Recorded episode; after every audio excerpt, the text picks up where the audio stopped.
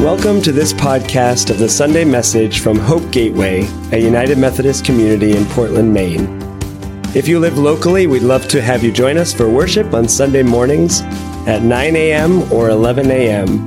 Visit our website at www.hopegateway.com to learn more. But whether you live near or far, we hope you find this message to be meaningful. Wherever you are, join us in doing justice, loving kindness, and walking humbly with God.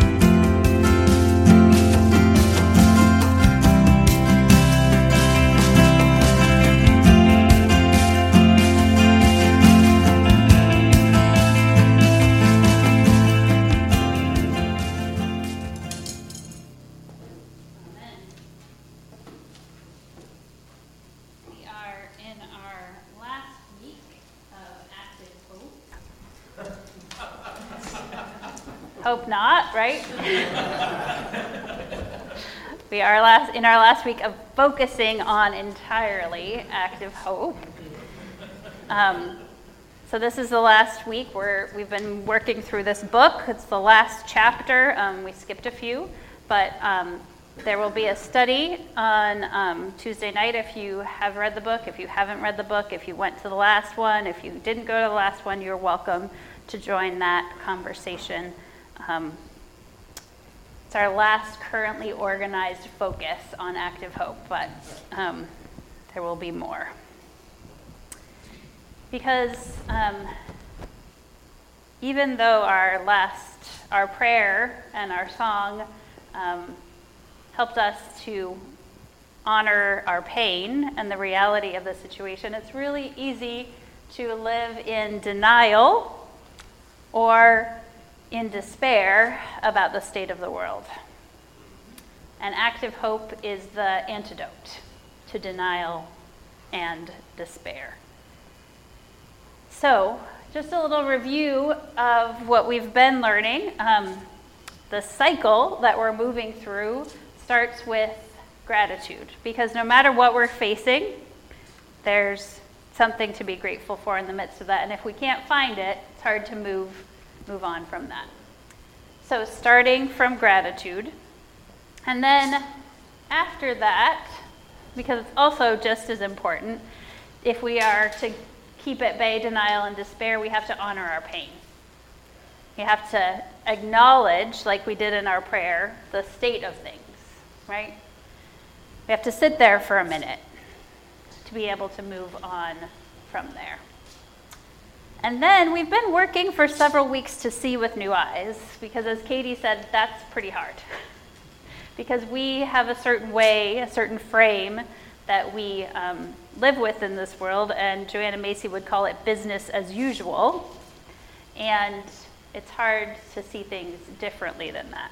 So, some of the ways that we've been seeing with New Eyes is a deeper sense of self, that I'm not just a solo individual inhabiting this planet, but I'm connected with broad circles of community, broader and broader. And the broader that I see those circles, the more compassionate I'm able to live because it's not just my neighborhood that matters, it's not just my country that matters, it's not even just the humans on this planet that matter, but for my own well being, I have to care for the whole because the whole is actually caring for me. We're all connected. And a richer experience of community. Um, as Americans, I think we probably have it just about down better than anybody else this individualist, self um, fulfilling, like I can do it myself, I don't need anybody.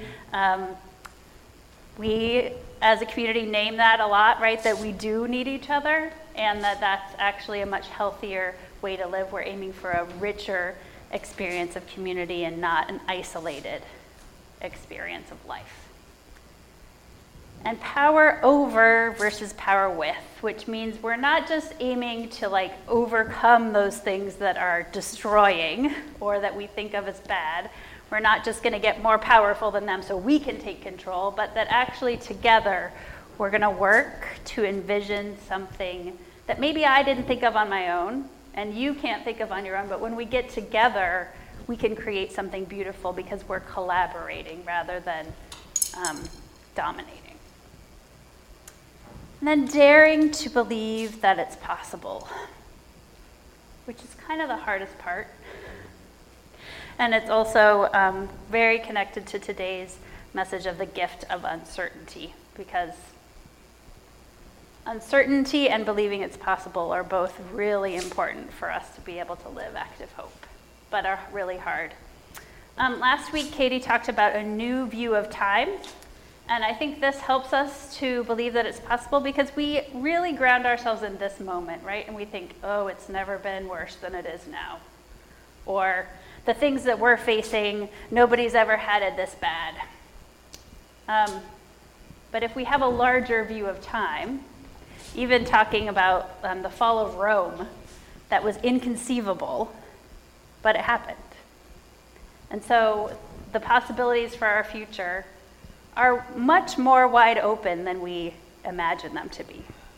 And maybe not even as scary as we imagine them to be. Maintaining energy and enthusiasm. So, Katie talked a little bit about this last week, but I just wanted to share with you this illustration from the book because it's all about buoying ourselves and having enough water. So, there's this little man in a this little human in a canoe, and there's rocks. And in order to avoid the rocks, we have to the water level has to be high enough so that you can avoid them. And there are things that take the water level down, and there are things that take the water level up. And so the things that take the water down are arguments, setbacks, powerlessness. Those don't help us to move forward, right? But the things that do help us to move forward are progress, feeling like we're making progress, support, enjoying it, right?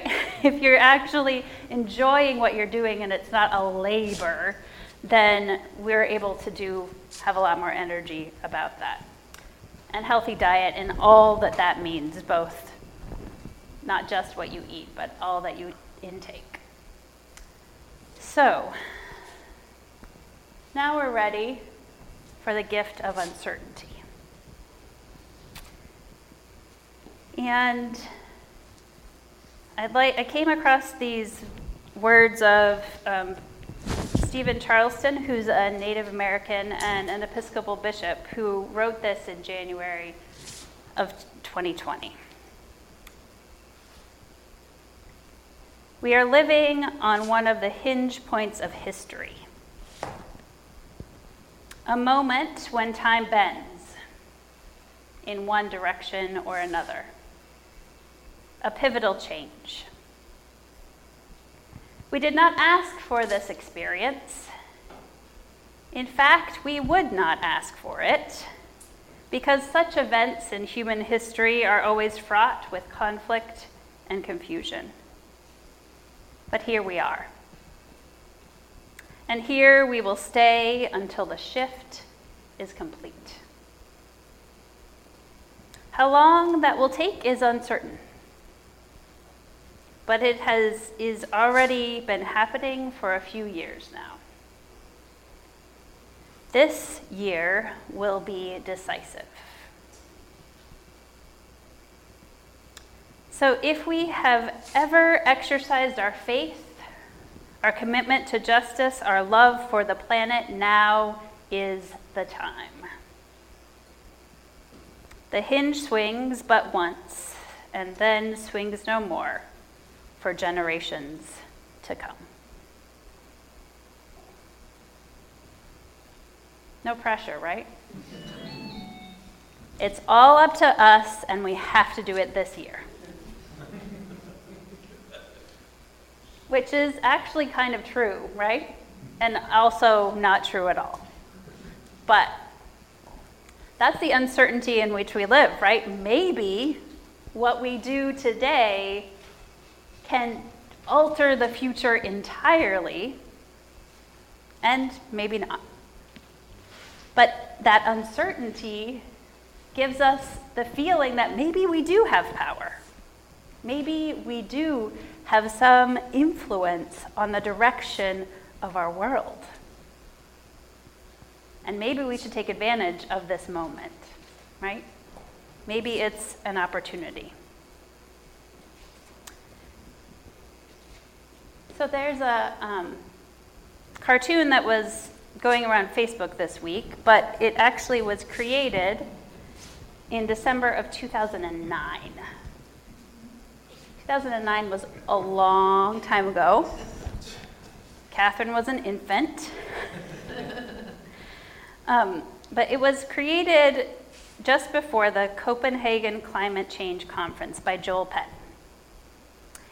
And so this person in the audience says, What if it's a big hoax and we create a better world for nothing?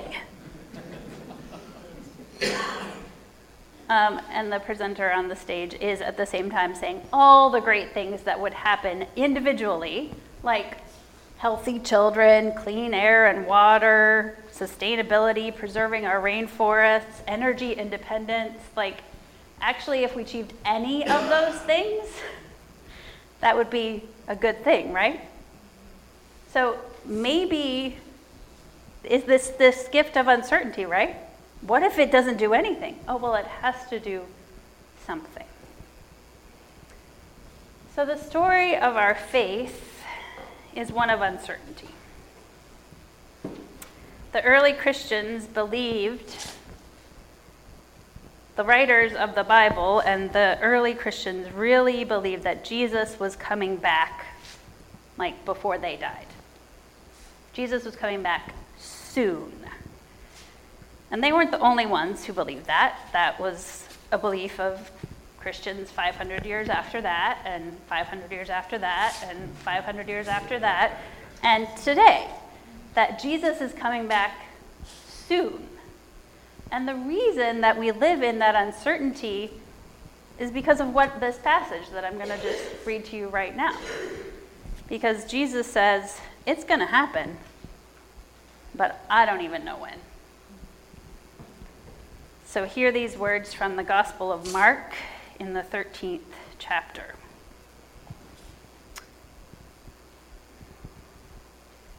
But the exact day or hour, no one knows that. Not even heaven's angels, not even the Son, referring to himself. Only the Father. So keep a sharp lookout, for you don't know the timetable. It's like a man who takes a trip, leaving home and putting his servants in charge, each assigned a task, and commanding the gatekeeper to stand watch. So, Stay at your post, watching. You have no idea when the homeowner is returning, whether evening, midnight, cockcrow, or morning. You don't want him showing up unannounced with you asleep on the job. I say to you, I'm saying it to all stay at your post, keep watch.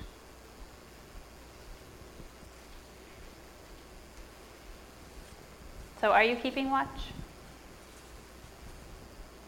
Or are we so complacent in our culture and society and economic system that we would just rather follow the same path that we've been living on up till now?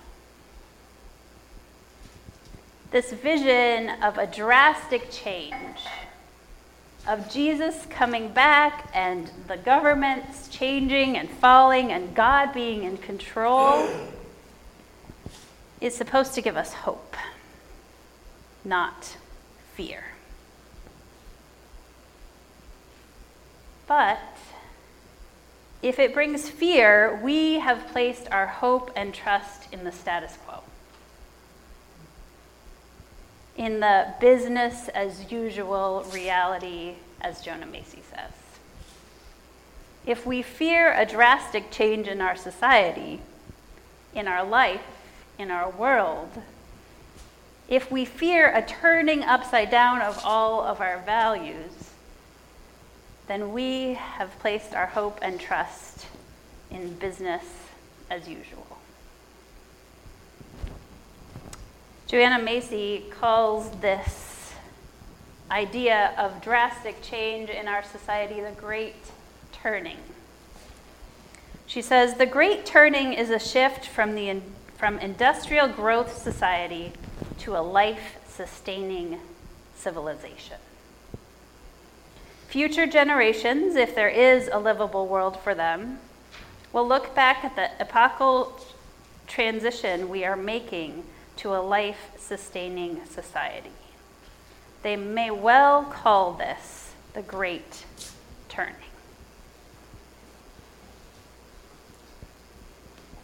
So, if we are hoping for a great turning, if we're hoping for a drastic change, if we're hoping that God can help us bring the kingdom of God here on earth, then what do we need?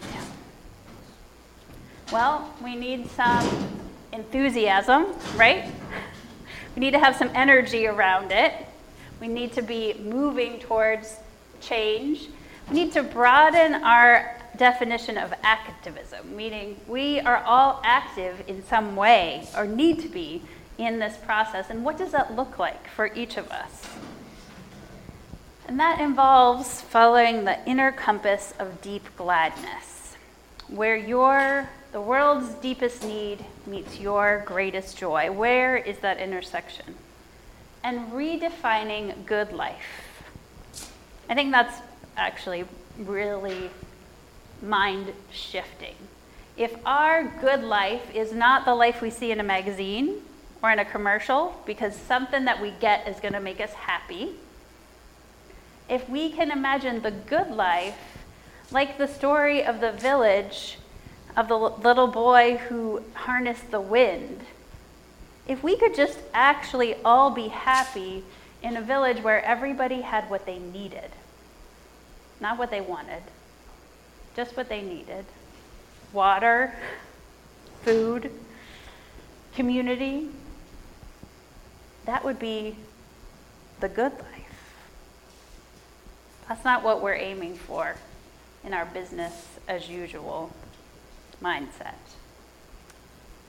And that involves seeing success with new eyes and enjoying it. What redefining what success is and then celebrating it. What are the things that we can do? Small things and big things.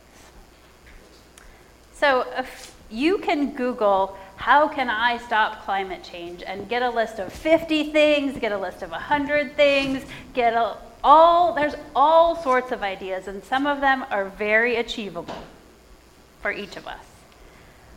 But I thought this was a pretty interesting graph, which starts with low impact, which is not to discourage people from doing this.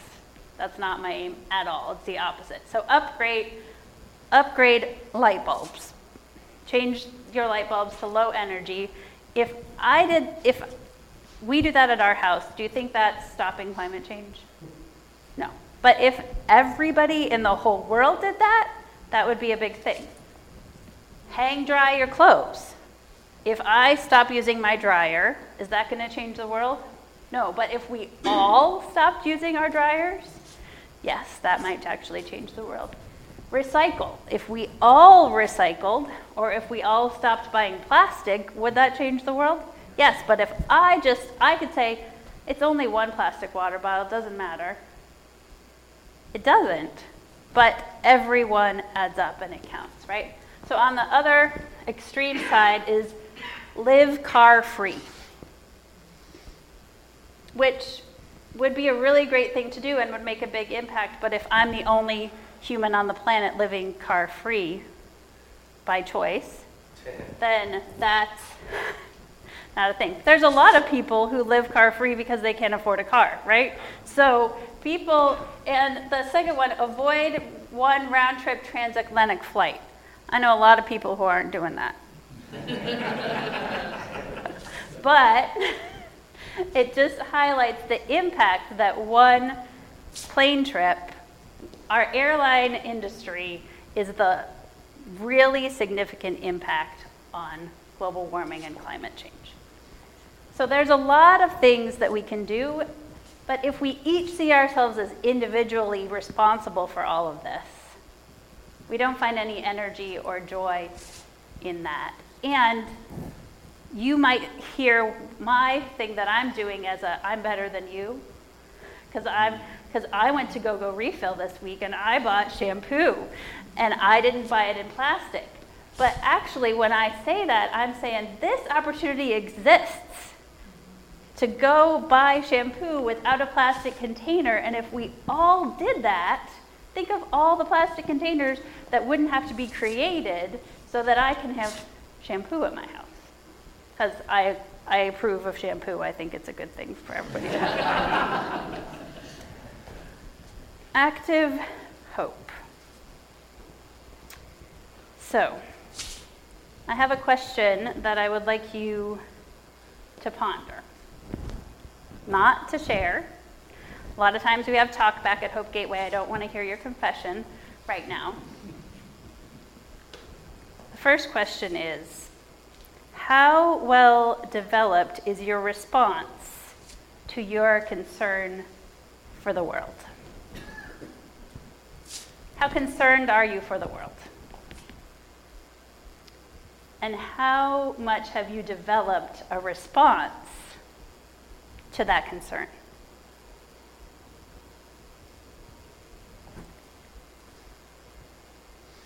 How well developed is your response to your concern for the world?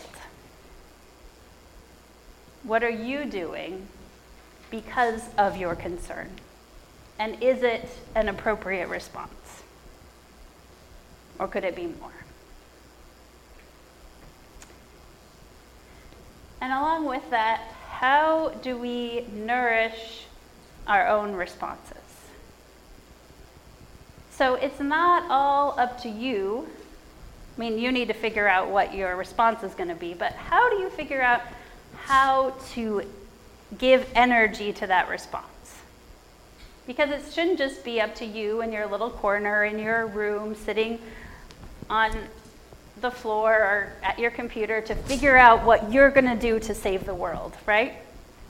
So, who do you need to engage with? Who do you need to be in conversation with? Who do you need to share with when you just figure out something that you can do and you're excited about it? Who can you share that with so that you can maintain that energy? to nourish your response. Because it needs to be about our collective response, not just our individual response. So I'd like to share some words with you that I shared in, our, in my sermon in the first week of Active Hope, and they are words from Joanna Macy from this book. And it's a reflection on active hope. I invite you to close your eyes and hear these words fully. Active hope is not wishful thinking.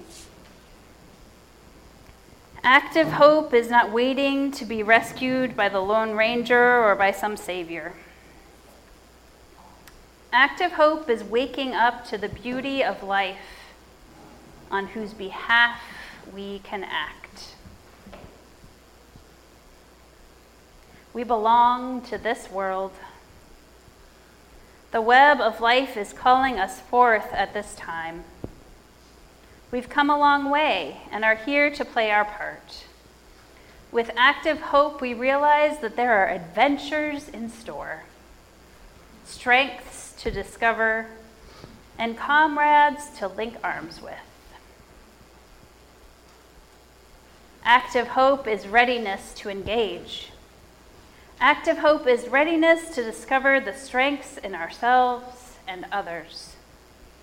A readiness to discover the reasons for hope and the occasions for love.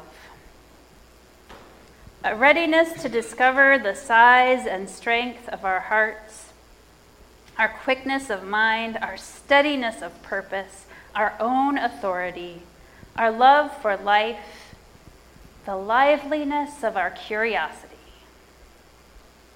the unexpected deep well of patience and diligence, our keenness of our senses, and our capacity to lead.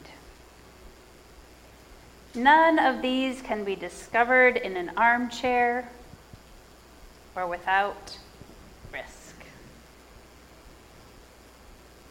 Active hope is what we are about. And I need to tell you that um, Hope Gateway is not an armchair without risk kind of community, right? One of the things that we are focused on together is our community practices, and um, we next week will be focused on our community practices and have several people who are going to be sharing um, about their experience of our community and the community practices. And Mike's handing them out. Um, and I just encourage you to think about your commitment um, to sign your name on the wall next week as we commit to these practices together.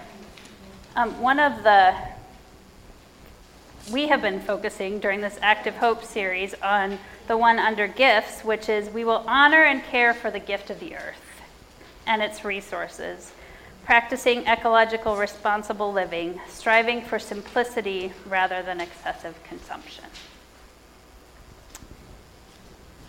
So, we are about active hope here at Hope Gateway and our um, life together. We've also, one of the signs of that is also our discernment process that we're going through with our relation, about our relationship with the United Methodist Church, which means we're not sitting and waiting for somebody else to figure out who we are and what we're about. And as we discern together, we're living in active hope and living in the midst of uncertainty. because not because discerning is uncertainty, right? when you're trying to make a decision, you live with the gift of uncertainty. But the truth is that we can do this together, all of it. We can transform the world together. We can encourage each other as we do that together. We don't know what the future will bring. But the gift that is in that is that we can look forward to the future. We can look forward to the future with hope. May it be so. Amen.